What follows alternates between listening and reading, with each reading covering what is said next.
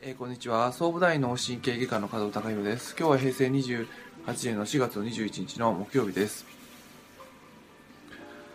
えー、まああの子供さんの患者さんでもまあ大人の患者さんでもそうですけども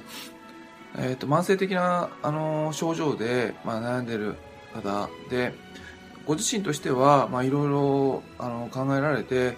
えーまあ、対策はしているにもかかわらず全然結果が出ない。で行き詰まりを見せてる方っていうのがいます。でそういった時に、えー、よくお話を伺ってみると、あのー、まあ、日常生活の中で、えー、まああのこういうことが花壇悪いこういうことが花壇いいっていうことがあのだ見えなくなってきているっていうところは、まあ、そういう、まあ、コンクリートの家の中で暮らして、えーまあ、パソコンと向き合っている。でこれが普通になってしまうとあの、うん、花壇負担になっていることが見えなくなってきてるっていうことが多いので、えー、今日あの患者さんにお話しさせていただいたんですけども少しずつそういった目をつけていくっていうことを、まあ、あの手帳をお渡しして、まあ、1日1個あのこれは体良かったなこれはは体悪かったなっていうことを書き出していきましょうっていうことを、まあ、あのしていただきました。まあ、そうすることで体にとっていい体にとって悪いっていうことがあの自覚できていると、まあ、その生活習慣の中であのちょっとその体とまああの体質があの変わる方向に行くのかなっていうことがあります。まあ、一番怖いのは体にとって悪いことを悪いと分からずに無意識にやっていることが、あのまあ、すごく実は多いので、えー、そのことを、あのちょっとあんまり神経質にならずに、まあ、冷静に、まあ対応していく。まあ、顕著な例で言えば、あのまあ、今のスマートフォンとか iPad とか、まあ、電子パソコンとかっていうのはあの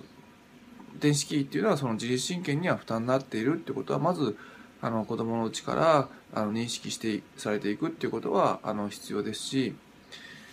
えー、まあそれ以外にも、まあ、そのこのシャンプーって体にいいのかなとか、まあ、この靴のヒールの高さは腰にいいのかなとかあの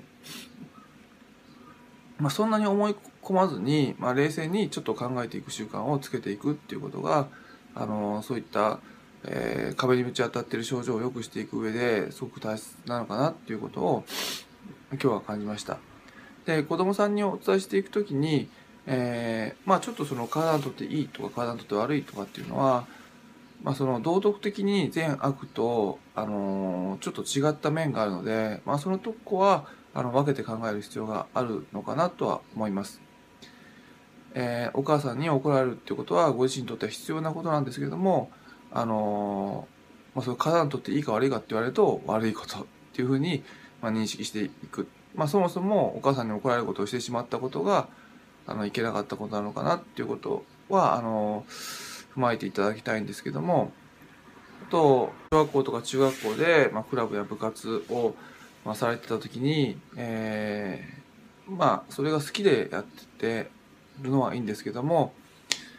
まあ、例えば部活終わった後もうすごくヘトヘトになってもう疲れが次の日まであの残ってしまうっていうのはあちょっと体にとって負担になっているっていうことを意識する。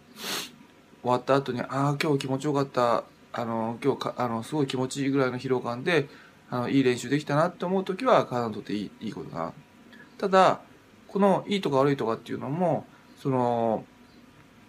やはりその大会を目指していてあのその時はもうすごく追い込まなきゃいけないっていう状況であればそれは必要ですし、あのうん、チームが勝つために一時的にそういうことをするっていうことも必要なので、まあ、現実社会の中であの現実世界の中で、まあ、必要なことと、あのまあ、体にとっていいことと悪いことっていうのは、まあ、本当に、あの違いがあるので、え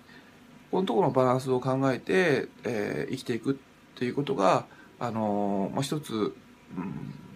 まあ、成長につながっていくのかなと思いますので、まあ、ちょっとずつ、まあ、子どもさんのうちから体にとっていいこと体にとって悪いことっていうのを認識して、えー、現実世界と自分自身がやりたいことをすり合わせをしていくっていうことが、まあ、必要じゃないかなと、あの診察させていただいて思いました。